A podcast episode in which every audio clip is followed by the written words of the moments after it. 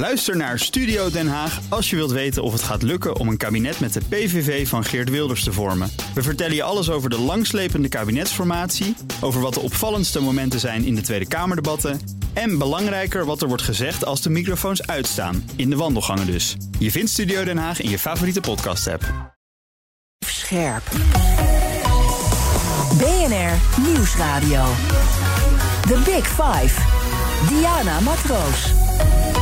Gezonder leven. We willen het allemaal. Zeker nu we door corona nog eens extra met onze neus op de feiten worden gedrukt. En dit is ook altijd het moment. Januari. We hebben allemaal goede voornemens. Uh, voor ons gewicht, maar ook mentaal. Of hoe we in het leven willen staan. Maar de vraag is: hoe pak je dit keer echt goed aan? En hoe scheiden we de zin van de onzin?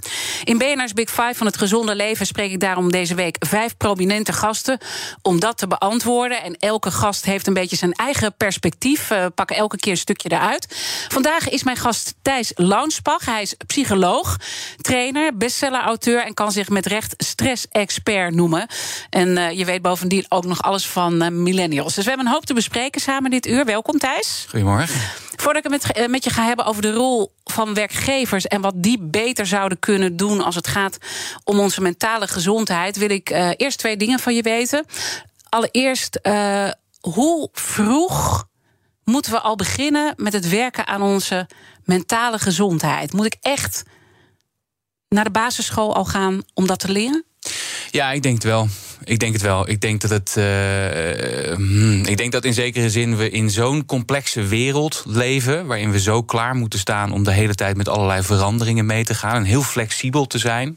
Dat het eigenlijk heel gek is dat we nog niet vanaf een vrij vroege leeftijd. al uh, psychologieles op school krijgen. Hè? Dus er zijn, er zijn best wel een aantal dingen die je volgens mij zou moeten weten over je mentale gezondheid. En daar komen mensen helaas tegenwoordig nog wel eens pas achter op het moment dat het al helemaal is misgegaan. Hè? Ja. Um, en ik denk dat het, dat het goed zou zijn om daar wat meer Vroeger over te praten. te beginnen. Ja. Dit vind ik interessant, want eigenlijk zeggen jullie dat allemaal vanuit een ander perspectief. Ja. Dus ook als het gaat over voedsel zijn, en fysiek gezond zijn, laten we in de lespakketten daar veel meer aandacht aan besteden. Nou, ben jij natuurlijk zelf iemand uh, nou ja, die allemaal lezingen geeft en boeken erover schrijft. En je bent uh, psycholoog. Zit je dan zelf mentaal goed in je vel?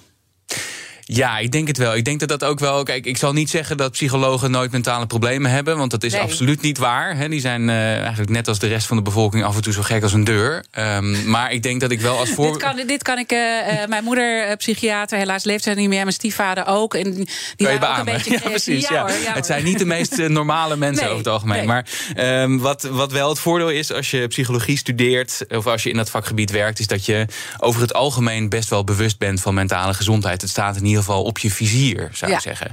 En dat geldt voor mij uh, ook wel. En dat um, ook ik heb een druk leven, ja. net zoals zo ongeveer iedereen.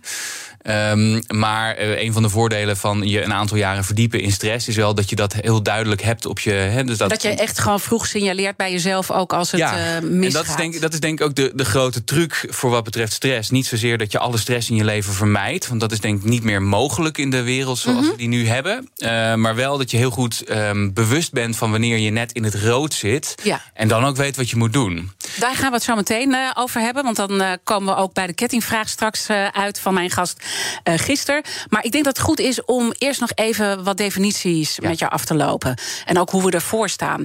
Wanneer is iemand in jouw ogen mentaal gezond? Waar zit hem dat in? Oh, dat is een ongelooflijk moeilijke vraag. Ik ben dus nu bezig met een boek schrijven daarover om die vraag voor mij te beantwoorden. Want het gekke is dat we eigenlijk, als we het hebben over mentale gezondheid, hebben we het eigenlijk altijd over het tegendeel. Hè? Hebben we het altijd over mentale gezondheidsproblemen. Mensen die uh, psychisch uh, vastgelopen, zijn. vastgelopen zijn of een stoornis hebben. En we hebben het eigenlijk weinig over wat is nou, hoe kun je mentale gezondheid versterken. Mhm. Mm -hmm. um, maar één belangrijk punt is, denk ik, ook als ik uh, bijvoorbeeld een Mark Tuitert daarover ja. hoor, die heel met die stoïcijnse gedachten, volgens mij uh, ben jij daar ook op een bepaalde manier mee bezig, is hoe je met tegenslagen omgaat. Want tegenslagen ja. zijn gewoon fact of life in het leven. Maar de een kan daar goed mee omgaan en de ander niet. Absoluut. Dus die, die flexibiliteit daarin. Hè, dus die, die, uh, dan heb je het over weerbaarheid. Ja. Die is heel belangrijk. Uh, en daarnaast denk ik ook dat je, dat, je, dat je redelijk goed in je vel zit. Fysiek, maar ook mentaal. En die dingen hebben natuurlijk ook heel erg met elkaar te maken. Um, en ik denk dat dat, uh, dat dat betekent niet En dat, dat is de kritiek die ik nog wel eens heb op de hele coachingwereld en wat daar allemaal in gepretendeerd wordt. Niet dat je altijd maar 100% gelukkig bent of dat je de baas altijd bent over je eigen mindset. Uh, maar wel dat je redelijkerwijs om kunt gaan met ook de moeilijkheden die het leven brengt. En als je dan kijkt uh, naar Nederland, wat voor cijfer geef je ons voor onze mentale gezondheid?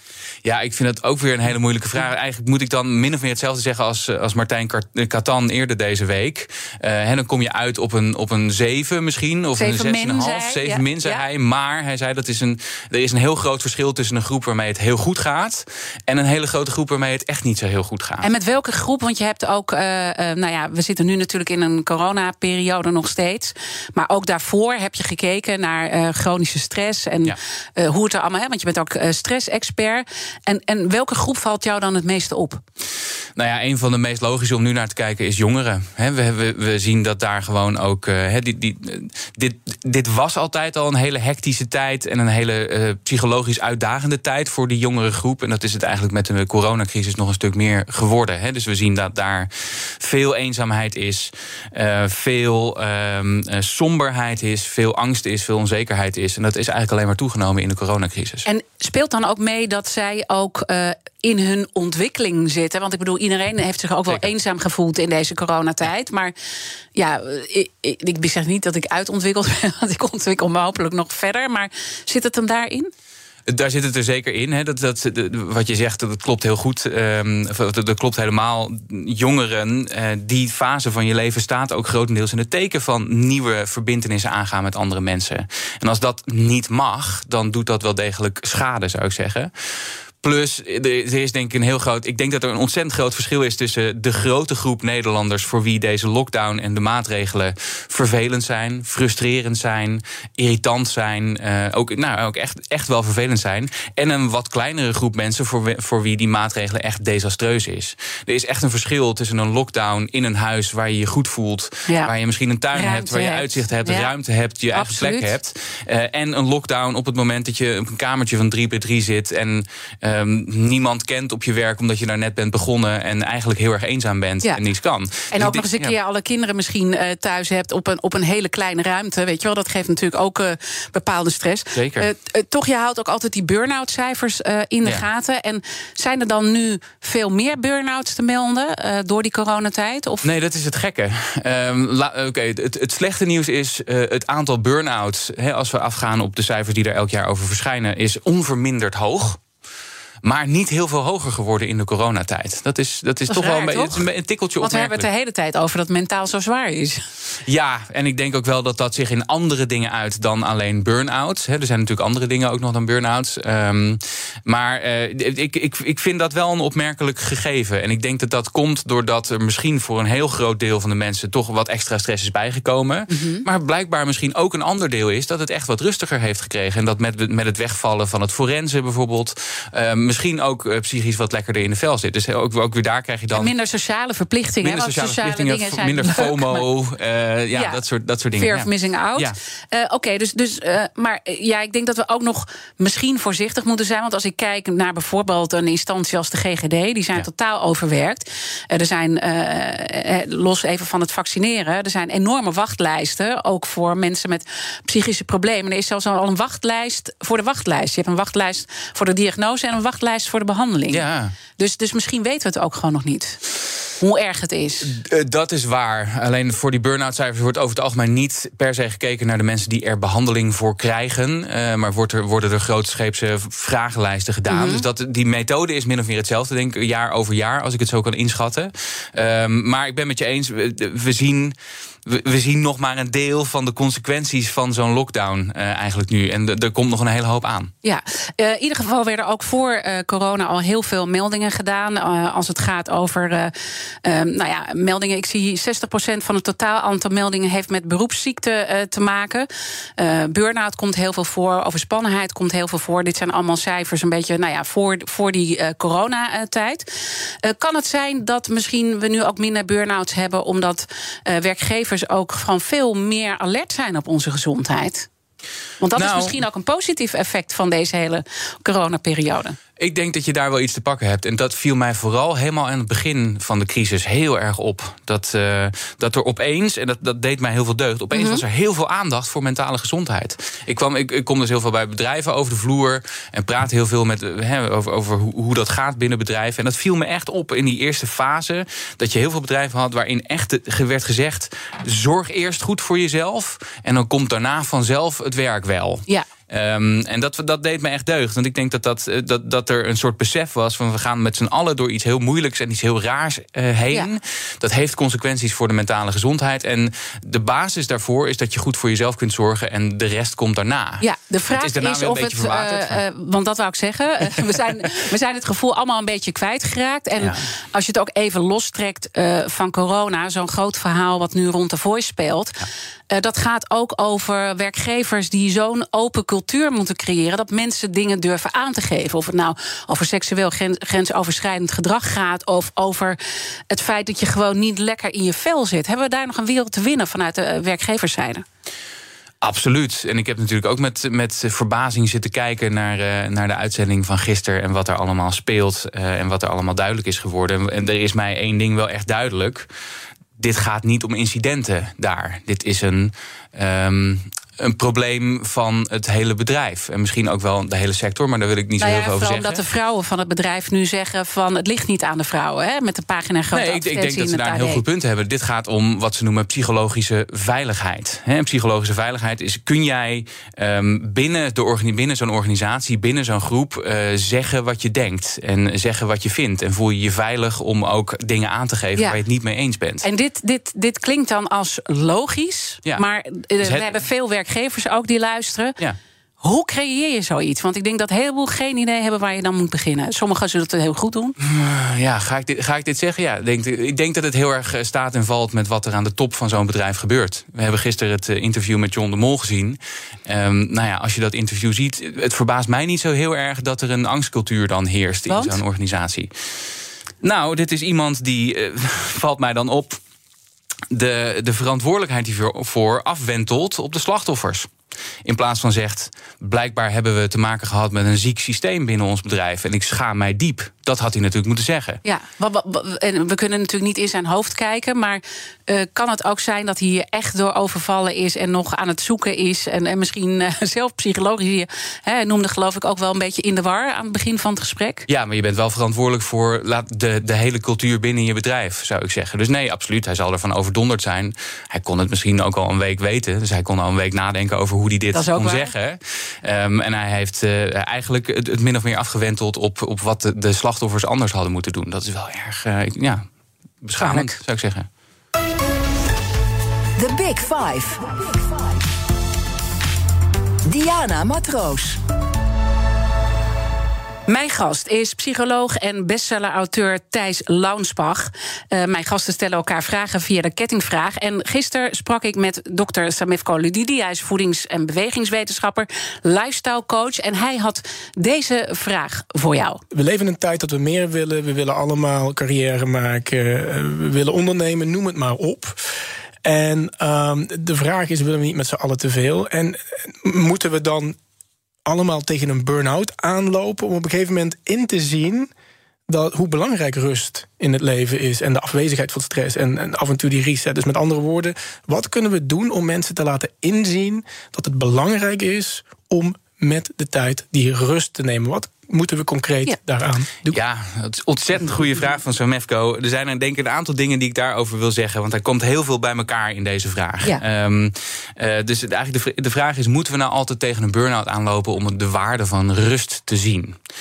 Um, een, deel van, een deel van het antwoord van de vraag is denk ik ja helaas voor, voor veel mensen wel. En dat komt omdat je natuurlijk in je leven goed voor jezelf wil zorgen. Maar er zijn ook nog heel veel andere die we, dingen die we willen doen. We vinden ons werk belangrijk. We willen graag klaarstaan voor anderen. We willen een, een topmoeder of een topvader zijn. Al die dingen eisen we ook van onszelf.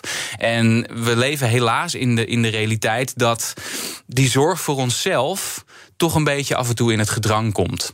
En een van de lastige dingen van stress, en zeker als je het hebt over chronische stress, is dat hoe meer je in de chronische stress zit. Misschien zal ik straks nog uitleggen wat het verschil Ja, ertussen ja, is. Maar hoe meer je in, het, in de chronische stress zit, hoe minder goed je eigenlijk op jezelf gaat passen. Dus wat je heel erg hoort van mensen die in een burn-out zitten over het algemeen, vaak zeggen die terugkijkend, hoe had ik nou al die signalen kunnen missen? Ja. Hoe had ik nou kunnen missen dat ik eigenlijk al maanden slecht sliep en dat ik heel veel hoofdpijn had en dat ik heel geïrriteerd was en dat ik eigenlijk geen zin meer in had? Nou, omdat je in een soort noodsysteem komt, je komt in een soort alarmsysteem. En eh, helaas, voor wat betreft burn-out, kun je dat vrij lang volhouden. Kun je, je kunt best een aantal maanden in de chronische stress zitten. Omdat we misschien ergens ook wel mentaal heel erg sterk zijn. We overtuigen Ja, onszelf. Eh, de, tegelijkertijd zijn we dus eigenlijk mentaal minder weerbaar geworden. Want dat, dat is eigenlijk ook wat je zegt. Maar het, het werkt dus twee kanten op Nee, eigenlijk. dat noodsysteem is een, is een zegen en een vloek. Denk Ja. ik, hè. Het zorgt ervoor dat je een heel eind nog door kan. Ehm, maar, maar op een gegeven moment is dat op. En dan trekt je lichaam aan de noodrem. En dat is zo'n burn-out. En helaas moeten mensen soms tegen zo'n burn-out aanlopen. Of soms tegen een crisis aanlopen om iets te veranderen in hun leven. Dus dat is deel 1 van het antwoord van de vraag. Deel 2 van het antwoord van de vraag is: kunnen we niet iets meer doen?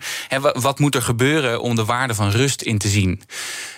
Ehm, en ik denk dat daar wel degelijk iets in, in te doen is. We hadden het net al over, misschien moet je eigenlijk al op de schoolleeftijd, basisschool, middelbare school, iets doen over wat is het verschil tussen spanning en stress, bijvoorbeeld. Of wat is het verschil tussen gezonde stress en ongezonde stress.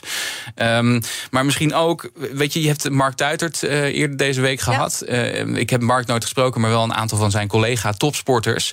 Ehm, en dan heb ik ook wel eens gevraagd van, hey, hoe doen jullie dat nou? Die, die topprestaties leveren. Want ik dacht altijd, topsporters zijn vanaf het begin van de dag tot, totdat ze gaan slapen bezig met trainen. En bezig met keihard werken daaraan.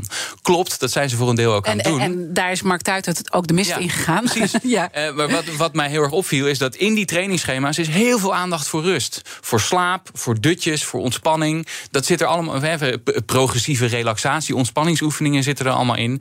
Waarom? Omdat die topsporters weten, je kunt alleen topprestaties leveren op het moment dat je tegelijk dat je dat compenseert met voldoende rust. En, en rust, dan denk ik eh, aan voldoende slaap. Maar rust zit ook in andere dingen.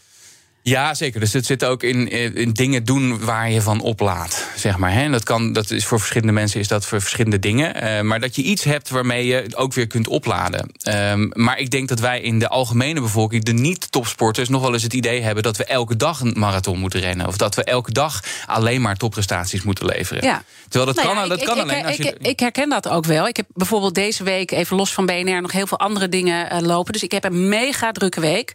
En ik heb gisteren ook verteld, eh uh, Samif Koludidi is mijn eh, coach. Dus ik werk aan mijn eh, gezondheid. En nou, heel veel aan het lopen, aan het sporten, gezond aan het eten. Weet je, echt het hele scala. Eh, en dan merk ik toch in zo'n week dat ik het mega druk heb, dat het alweer ingewikkeld wordt. Want ik vind toch dan altijd mijn werk belangrijker. En dat ik dit gesprek dan met jou weer eh, goed eh, voorbereid. En, en dit zie je natuurlijk, uh, jij noemt het geloof ik toxische productiviteit. Ja.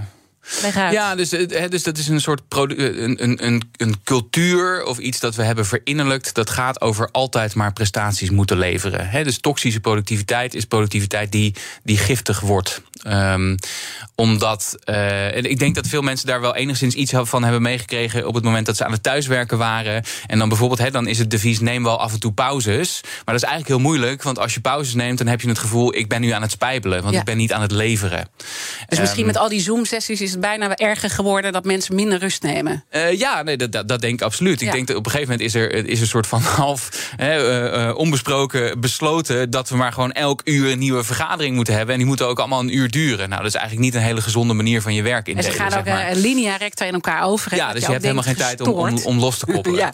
Uh, en dat is dus toxische productiviteit is productiviteit die, die, die giftig wordt. En dat, dat kun je ook, een deel daarvan is altijd bereikbaar moeten zijn voor je werk bijvoorbeeld. Of ook nog tot, tot ver diep in de avond uh, werkgerelateerd je Twitter moeten checken. Of, of bereikbaar moeten zijn voor e-mails of appjes of Ja, dat soort dingen. maar de wereld is ook wel complexer geworden. Hè? Want ik bedoel, vroeger hadden we dan weliswaar minder bescherming als het gaat uh, nou ja, om, om op onze gezondheid te letten Mhm. op het werk. Hè? Toen er nog geen arbeidsrecht was. En toen moesten we gewoon keihard knallen en niemand uh, had het erover. Aan de andere kant is onze wereld wel complexer geworden, denk ik. Zeker, absoluut. En het is ook steeds sneller gegaan. Dus ik denk dat het, dat het niet toevallig is dat we, dat we tegenwoordig behoorlijk te maken hebben met stress. Mhm. Um, het, het, ding met stress is denk ik wel. Er is niet zo heel veel mis met af en toe een beetje gestrest zijn. Sterker nog, dat heb je ook een beetje nodig om je beste prestaties te leveren. En je zei net in het gesprek vooraf, je doet veel ook praatjes en dagvoorzitterschappen. Ja. Nou, dat kan je niet doen zonder een beetje gezonde spanning, zonder een beetje stress. Het is, je, je levert niet je beste prestaties als je op een podium staat en je bent ondertussen aan je boodschappenlijstje aan het denken, zeg maar. Dus daar heb je een beetje stress voor nodig. Um, maar je moet denk ik het onderscheid kunnen, kunnen maken tussen die gezonde stress en ongezonde stress. En dat is stress waarin je blijft zitten. Ja, en, en, dan toch om het iets meer te concretiseren. Want misschien uh, denken mensen, nu ben ik nou. Hè, want je kan ook stress krijgen over de stress. En dan ben je gewoon aan het stressen over niks. Uh. Ja, uh, stress laxing is dat, hè, geloof ik. Proberen te, te, proberen te relaxen, maar dat lukt niet. En daar krijg je dan meer spanning van of meer stress van. En we weten ook dat als je heel bang bent voor een beetje stress, dat je dan meer stress krijgt. Ja. Want we kunnen ook gewoon doorschieten in een gezondheidshype. Daar heb ik eerder deze week ook over gesproken. Dat we daar aan onze fysieke gezondheid heel veel aandacht, de mentale gezondheid, en dan raak je daar uh, gestrest van. Ja.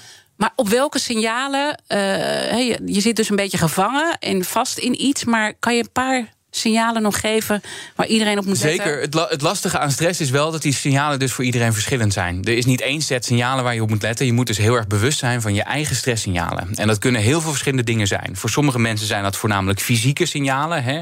Hoofdpijn, onverklaarbare pijntjes, spierpijn, eh, last van je nek of van je schouders. Hè? Voor andere mensen zijn dat voornamelijk eh, cognitieve signalen. Dus uh, moeite met beslissingen nemen, um, een overvol hoofd hebben, alleen maar beren op de weg zien. Voor andere mensen zijn dat emotionele signalen. Hè, dus huilbuien of, of irritatie, wat een van mijn voorname stresssignalen is, uh, kan ik je alvast verklappen. Um, en weer, voor weer andere mensen zijn het voornamelijk gedragssignalen. Hè, dus heel veel of heel weinig slapen, heel veel of heel weinig eten. Um, of je, je, je ontspanning zoeken in alcohol dan wel druggebruik. Hè. Um, en iedereen heeft zo een verschillende set van die stresssignalen.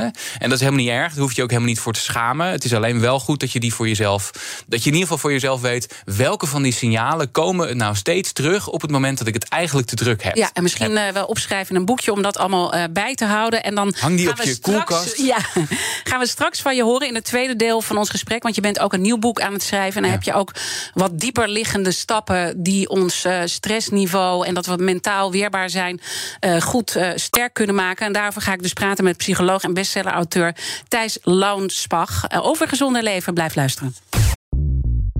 Bij BNR ben je altijd als eerste op de hoogte van het laatste nieuws. Luister dagelijks live via internet. Bas van Werven. En heel langzaam komt de zon op rond dit tijdstip. Je krijgt inzicht in de dag die komt op BNR, het Binnenhof in Nederland en de rest van de wereld. De Ochtendspits. Voor de beste start van je werkdag. Blijf scherp en mis niets. Blijf scherp. BNR Nieuwsradio. The Big Five. Diana Matroos. Welkom bij het tweede halfuur. Deze week praat ik met vijf kopstukken uit de wereld van het gezonder leven. Eerder deze week sprak ik met Olymp Olympisch kampioen... en intussen ook bestseller-auteur Mark Tuitert... over de kracht van filosofie op onze gezondheid en zakelijke prestaties. Het is terug te luisteren via onze BNR-app. Mijn gast vandaag is Thijs Launsbach, psycholoog, trainer en bestseller-auteur. Het komend half uur wil ik in ieder geval nog twee onderwerpen met je bespreken. Namelijk de toekomst van gezonder leven en wat de overheid en maar ook werkgevers daarin uh, kunnen doen. Uh, en wat nou dieper liggende tips zijn om al veel eerder aan je mentale weerbaarheid te gaan werken. Dus, dus echt al veel in een veel vroeger stadium. En laten we met dat uh, laatste beginnen. Want je bent, as we speak, bezig met het schrijven van een boek. Van Ja. je tweede boek. Hè. Je hebt een ander boek geschreven, Fucking Druk. Uh, eerder. Het is mijn vierde boek al. Vierde boek Ja. alweer. Uh, Ze waren en- niet allemaal even succesvol. Dus ik, het je bent niet de enige die ze niet kent. eh, is eh, succesvol geweest volgens mij. Heb je ook veel lezingen over gegeven. Eh, en, en voor dat nieuwe boek wat je aan het schrijven bent... en gelukkig kunnen wij al wat dingetjes met je doornemen... gaat het over het verbeteren van je mentale gezondheid... Ja. in een veel eerder stadium. En eh, je hebt eh, vijf stappen daarvoor ontwikkeld. Ja. Waarom vijf eigenlijk? Dat is toevallig waar ik op uitkwam. Eh, niet, ik had niet van tevoren bedacht dat het er vijf moesten zijn. Maar dat zijn eigenlijk de vijf categorieën van dingen waar je het in kunt zoeken. En dan is de eerste stap weten wie je bent. Waarom is dat nou zo belangrijk voor mijn mentale weerbaarheid? Ehm, nou, omdat. eh, misschien is het goed als ik even nog iets over de, over de context van het boek vertel. Want dat, dan, dan kan ik denk beter uitleggen wat, waar deze stap over gaat. Ehm, de, de ondertitel van het boek wordt Mentaal gezond in een gestoorde, gestoorde wereld. En ik denk dat dat een belangrijke stap is, omdat we. Uh, nou, het is, volgens mij is het zo dat we het mentaal um, echt nog wel steeds complexer gaan krijgen in de toekomst. Mm en, en, en, dat was al veel complexer geworden, want dat beschreef ja, je net. Ja, dus we hebben in Nederland, daar spreek je over de geluksparadox. We, hebben het, we zijn welvarender dan ooit, we leven langer dan ooit, we zijn veiliger dan ooit, maar toch hebben we meer dan ooit ook last van psychologische en psychiatrische problemen. Nou, waar ligt dat nou aan? Dat was eigenlijk het vertrekpunt van het boek. Ik denk dat een onderdeel daarover is dat we, dat we dingen zijn gaan verwachten van het leven die misschien niet helemaal realistisch zijn. Van die hoe ons leven.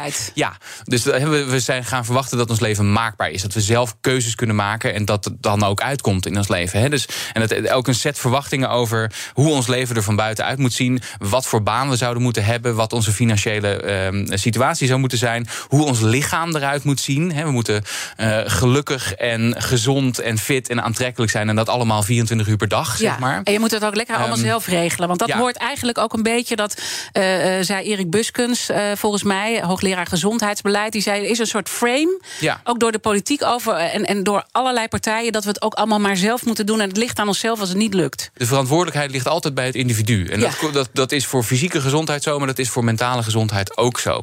En ik denk dat het onderdeel daarvan ook is dat, dat we het idee krijgen dat we een soort supermens moeten zijn. Dat we alles moeten kunnen en dat we alle uh, topprestaties moeten leveren altijd. En ik denk onderdeel van, nou kom ik terug bij je vraag, onderdeel bij, van, van weten wie je bent, is weten wat je goede punten zijn, wat je talenten zijn, maar ook de dingen die je niet zo goed kan of die je niet zo goed liggen en dat ook oké vinden. En weten een heleboel mensen dat dan eigenlijk niet? Nou, ik, ik, ik, ik, maak me wel eens zorgen, zeker in het huidige klimaat rond coaching en veel mental coaches en, en die kant en met die zelfhulpkant, dat we het idee krijgen dat alles mindset is en dat we, dat we alles moeten kunnen oplossen met ons eigen hoofd. En um, toch dat, dat we er wel komen met positief denken. Terwijl ik denk een realistisch verwachtingpatroon hebben over wie je zelf bent en wat je kan. En, en, wat, en wat je niet kan. En wat je niet kan, vooral ook. Uh, en wat een geslaagd leven eigenlijk is. Namelijk een oké leven, maar niet een, een, een, een, een, een overdonderend, eh, uitputtend, fantastisch leven. Ja. Um, is denk ik heel erg is, is een belangrijk. Uh, um, en zou je dan bijvoorbeeld een voorbeeld uh, kunnen geven van uh, iemand die dan erachter moet komen wie die is en dan misschien eigenlijk het verkeerde doet nu? Nou, er is gewoon een heel duidelijk verschil tussen mensen die introverter zijn aangelegd en mensen die extraverter zijn aangelegd, bijvoorbeeld. He, introvertere mensen die, die, die kost sociaal contact over het algemeen best wel wat moeite. En extraverte mensen die laden op van sociaal contact. Um, een introvert persoon moet je bijvoorbeeld niet per se in een salesfunctie zetten. Want die moet de hele tijd bezig zijn met zichzelf verkopen en naar buiten toe in sociale relaties. Dat kost gewoon heel veel energie. Uh, maar dat moet je wel weten van jezelf. Ja. Um, en als je, he, iets anders is eh, wat ze dan noemen agreeableness in de psychologie. He, aardigheid, vertalen we dat ook nog wel eens. Uh, er is een grote groep mensen die vooral gericht is op wat andere mensen van hen verwachten. En, en, bezig zijn klaar te staan voor andere mensen. Als je dat heel erg hebt, dan is dat fantastisch voor de mensen om je heen. Of fantastisch voor de mensen met wie je werkt. Maar zul je misschien toch ook jezelf een beetje moeten trainen in voor jezelf opkomen. Want dat ja. heb je ook nodig. He, allemaal van, van, die, van die onderdelen van hoe zit ik eigenlijk in elkaar. Stap ook. Uh, daarin belangrijk om op te komen voor jezelf... dat je op jezelf moet vertrouwen? Want dat is een van de andere stappen. Dat is een van de andere stappen, ja. ja, ja. Uh, en dat, dat gaat denk ik over van jezelf snappen... dat je niet uh, altijd wereldprestaties kunt leveren... maar dat je wel erop kunt vertrouwen... dat je dat je, je mannetje of vrouwtje staat in een situatie als dat nodig is. En dat gaat bijvoorbeeld ook over op je eigen emoties kunnen vertrouwen. He, we wordt toch ons nog wel eens geleerd dat negatieve emoties niet mogen. Dat we eigenlijk niet boos mogen zijn, of niet verdrietig mogen zijn, of niet angstig mogen zijn. Terwijl eigenlijk zijn emoties een hele belangrijke raadgever, bijvoorbeeld. Ja, Allemaal het is echt, als je bedenkt dat we dus wel, als we een pijntje hebben in ons lichaam, gaan we wel naar een dokter. Ja. En dan laten we een pleistertje plakken of we nemen een pilletje of iets. De vraag is of dat altijd zo verstandig is, mm. trouwens. uh, want dan heb je het weer over die preventiekant waar we meer aandacht aan moeten besteden. Maar het is eigenlijk gewoon gek dat we misschien te weinig met dat mentale stuk uh, uh, bezig zijn. Dus los nou, van stress herkennen, maar gewoon veel meer nadenken wie je bent, waar je vertrouwen mag hebben in jezelf. Ja. het is eigenlijk best Absoluut. wel triest arm dat we dat niet hebben met elkaar. Ik bedoel, de een zal het wel hebben en de ander Ja, dat, nee, dat, dat, dat, dat, ben ik heel erg met je eens. En ik denk dat het wel iets is waar je, waar je idealiter in investeert voordat je een groot probleem tegenkomt. Omdat het ook gewoon ervoor zorgt dat je, dat je een fundament hebt als mens. Dat je, dat je sterk in je schoenen staat. Um, maar voor iedereen die nu denkt: wow, weet je, ik ben echt niet iemand die uh, ja, wel in mijn hoofd zit qua werk, maar niet hoe, hoe, wie ik ben en ja. uh, waar ik op mezelf kan vertrouwen. Waar begin je? Hierover na te denken. Um, nou ja, idealiter uh, begin je natuurlijk uh, dat je het op school tegenkomt. Ja, bijvoorbeeld, dat, hè? zo begonnen we ons gesprek. Um, Daar moet veel eerder uh, aandacht aan besteed worden. Ja, ja, dat, dat, dat denk ik wel. En een andere goed punt om te beginnen is, en, en dat, dat zei Erik Buskens eerder deze week, denk ik ook heel, heel terecht, is dat je mentale gezondheid heel erg samenhangt met andere vormen van gezondheid. Dus je mentale gezondheid is niet los te zien van je fysieke gezondheid, of van je sociale gezondheid, of van je sociale systeem waar je in mm -hmm. beweegt. Dus je kunt ook je eigen mentale gezondheid verbeteren door te beginnen bij je fysieke gezondheid, bijvoorbeeld. Want je kunt eigenlijk niet mentaal gezond zijn als je een slaaptekort hebt opgebouwd, bijvoorbeeld. Nee, want dat is uh, volgens mij ook een belangrijke stap. Ik weet niet welke stap dat is. Stap Zorg voor jezelf. Ja. ja het, het, gaat dus vooral over die fysieke dingen. Hè. Zorg ja. dat je. We weten dat uit de psychologie ook dat dat heel sterk samenhangt met mentale gezondheid. Hè. Wat ik net zei, slaap is een hele ja. belangrijke voor je mentale gezondheid, maar ook je voeding. Nou, daar ben jij erg mee bezig, heb ik sinds gisteren geleerd. Um, uh, maar ook uh, je, je beweging, al dat soort dingen ben stralen ik dus ook af. heel erg mee bezig, want je moet het ook niet alleen maar met eten. Het gaat om, om de combinatie van allerlei dingen. Ja, en er zit dus wel wat in dat, in dat, dat klassieke uh, Griekse idee hè, van een, een gezonde ziel in een gezond lichaam. En die twee hebben echt heel erg met elkaar te maken. En, en als iemand nou denkt, hè, want soms met dat bewegen en voeding, dan kan ook een beetje de indruk ontstaan dat gaat over mensen met overgewicht. Nee. Uh, misschien moeten we dat ook even heel erg benadrukken dat dat niet alleen gaat over uh, mensen met overgewicht.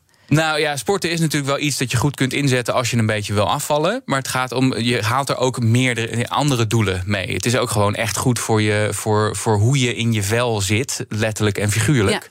Ja. Um, dus we weten dat het ook uh, qua zeg maar, je gemoedstoestand best wel voordelen heeft om te sporten. Je hoofd leegmaken. Je hoofd leegmaken. Het is een hele goede manier om met stress om te gaan. Um, en je voelt je er uh, misschien niet tijdens en misschien niet vooraf, tenminste als ik voor mezelf spreek, maar zeker achteraf voel je er uh, beter over jezelf over. Ja. Als je hebt gesport. Um, dus ik denk dat dat echt zo'n voorbeeld is. En een ander ding dat we, dat we echt wel onderschatten is de, um, de invloed die andere mensen op ons hebben. We hebben heel, we zijn, ik denk dat we heel erg geneigd zijn in onze wereld om onszelf als een individu te zien. En ook als individu als, on, he, als, als middelpunt van ons leven. Dat zei maar, je net ook. Hè? Dat ja. is ook een beetje nou ja, het frame wat er over ons allemaal wordt uh, heen ja. gelegd in deze uh, tijd. En, en dan zeg je, we moeten veel meer bewust zijn van die sociale omgeving of sociale cohesie. En dan zullen mensen ook weer denken, jeetje, dat klinkt vaag. Ja, nou, een andere manier van het te zeggen is gewoon... je hebt de mensen om je heen keihard nodig. Ja, uh, Voor je eigen mentale gezondheid. Want die, zijn, die vormen een soort buffer tussen jou en de wereld. En die kunnen je, als het goed is, helpen om je eigen emoties uh, te leren kennen... en ook doorheen te werken. Die zorgen voor steun. Um, en die, die steun die heb je gewoon keihard nodig als ja. mens in deze wereld. Maar tegelijkertijd zeg je dat die sociale omgeving... ook juist heel veel druk op je kan uitoefenen. Ja. Uh, in negatieve zin, hè? Zeker, zeker. Uh, dus hoe kom je absoluut. tot die gezonde sociale cohesie. Nou ja, ik zou zeggen, een van de belangrijkste dingen is gewoon echt, echt praten met mensen. Uh, en dat al niet, weet je, uh, zoveel van ons, uh, van ons leven en zoveel van onze interactie en communicatie wordt gemedieerd door Facebook of door Meta of door WhatsApp of door allerlei digitale middelen. En er is echt een verschil tussen digitaal met mensen in contact staan en letterlijk, hè, zoals wij nu aan het doen zijn, een gesprek met elkaar voeren ja, in een ruimte. Tijd, tijd maken voor praten. We zijn, want, want dat is allemaal druk, druk, druk. Hè? Ja. Dus we hebben geen tijd Uh, want dat is natuurlijk iets wat heel veel mensen roepen. Ik ben zo druk. Ja. Ja, precies. Er zit ook een bepaalde status in. Hè. Dat is, het, het, is natuurlijk voor een deel ook wel waar. We zijn drukker dan ooit. Ja. Maar er zit ook een bepaalde. Hè, dus als je druk. Dus het is niet voor niks dat, dat, dat het min of meer het standaard antwoord is op de vraag: hoe gaat het met je? En dan is nee, maar dat druk. vind ik elke keer als ik dat dan zeg. Als iemand aan mij vraagt: zeg, ja, druk, dan vind ik mezelf eigenlijk gewoon triest. Dat dit gewoon dan het antwoord is. Ik bedoel, waar slaat dat antwoord nou ja, op? Het is, het is eigenlijk is de vraag: wat zeg je ermee? Je zegt er eigenlijk in de tijd die ik heb, kan ik mijn werk niet voor elkaar krijgen. Is dat nou hetgene waar je op wil profileren? Zeg maar? Ja, nee, nee, absoluut niet. Um, dus, dus, dus misschien... daarin kan je ook zelf veel meer keuzes maken, misschien. Nou ja, de, de vraag is of je jezelf wil profileren als degene die altijd druk is, natuurlijk. En ik denk dat je daar ook betere keuzes in kan maken. Wat niet wil zeggen dat druk zijn soms niet de goede keuze is. Hè? Ja. Want er zijn heel veel dingen waar Ik we mee vind bezig druk ook leuk. zijn. Druk is ook leuk, Ja. het is spannend. Moet niet aan En denken is- dat ik een beetje thuis zit te verpieteren. en niks Nee, zit en te doen. weet je, er is, er is dus ook niet zo heel veel mis aan druk op het moment dat je dat wel genoeg kunt compenseren met voldoende ontspanning en rust en herstel.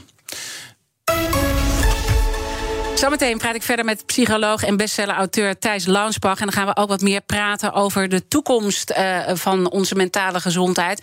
En ook toch nog wat meer uitkristalliseren wat werkgevers daaraan kunnen doen. En hoe we ook beter op onze collega's eh, kunnen letten. Eh, ik let nu even op mijn collega die in de studio staat. Nina van der Dungen. Zometeen presenteer BNR Breekt. Ja. Wat is het topic vandaag? Nou ja, Thijs zegt al herstel en jij zegt werkgevers. Als we die nou even koppelen en we komen over het gesprek van de week bij de koffieautomaten, ja, dan kom je dus toch op The Voice. Ja, we hadden het er net Heb, ook heb al je over. gekeken? ja. Heb je het gezien? Ik heb- ben gewoon om vier uur gaan zitten. Ja, ik snap het, Eh, ja. eh, en ik had het dus druk, hè? Ja, nee, maar ik toch dacht, heb ik je er ga tijd die voor gemaakt. eh, 1 uur en 21 minuten ga ik helemaal uitkijken. Ja, nou dan heb je dus ook het interview met John de Mol gezien. En je hebt gezien wat een storm van kritiek er is ontstaan. Hij heeft gezegd, ik ben in de war, ik ben geschokt. Maar hij heeft nog veel vaker dan dat gezegd. De vrouwen, de slachtoffers, moeten eerder hun mond open trekken. Waarom doen ze dat gesprek, hè? Ja, Ja. maar dat heeft hij dus heel vaak, op, in heel veel verschillende manieren heeft hij dat benadrukt. Nou, daar zijn heel veel mensen boos over. Victim blaming. Ehm, ja, en dan ook nog de vrouw uit zijn eigen bedrijf... die een pagina grote advertentie vandaag Ja, in de kranten Die hebben eh, staan. pijn hebben gedaan, ja. Ja, beste John, het ligt niet aan de vrouwen. Goed, de vrouwen uit je bedrijf. Ja, daarmee slaan ze natuurlijk ook wel een spijker op zijn kop, Ja. denk ik. Wij konden niet anders dan hier natuurlijk gewoon een breekijzer over maken. We gaan hem heel scherp zetten. Let op, John de Mol laat zien dat hij niet langer geschikt is een bedrijf te leiden. Oei, die is wel inderdaad heel Hij is keihard. Ja. Eh, ik wil dus alles horen. Eens, oneens, bel als je het wil opnemen voor John de Mol. Bel ook vooral als je het volstrekt eens bent met stellingen. en zegt deze man kan hier niet langer zitten. Waar moeten 11 ze heen uur, bellen? 020 468 4 keer 0 BNR Nieuwsradio. The Big Five. Diana Matroos. Welkom bij tweede half uur. Deze week praat ik met de vijf kopstukken uit de wereld van het gezonde leven. Eerder deze week sprak ik daarover met Olympisch kampioen... en intussen ook bestseller-auteur Mark Tuitert. Eh, je kan het allemaal teruglezen, eh, of terugluisteren moet ik zeggen... net zoals Martijn Katan, via bnr.nl. Mijn gast vandaag is Thijs Launsbach, psycholoog, trainer, bestseller-auteur. En laten we praten over de toekomst eh, van gezonder leven. Mentaal, fysiek. Maar jij weet als psycholoog natuurlijk meer over het mentale stuk.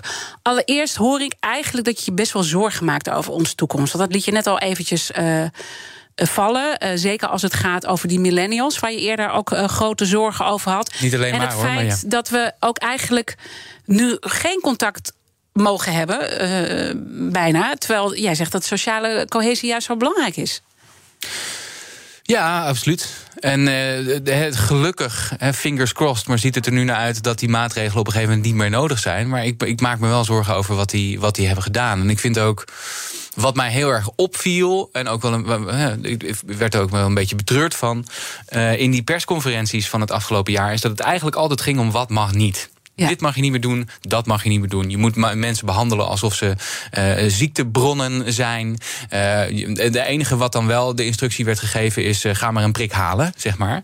Terwijl er zoveel andere dingen zijn die ook belangrijk zijn voor je weerstand, fysieke weerstand, maar ook je mentale weerstand, waar absoluut geen aandacht voor was.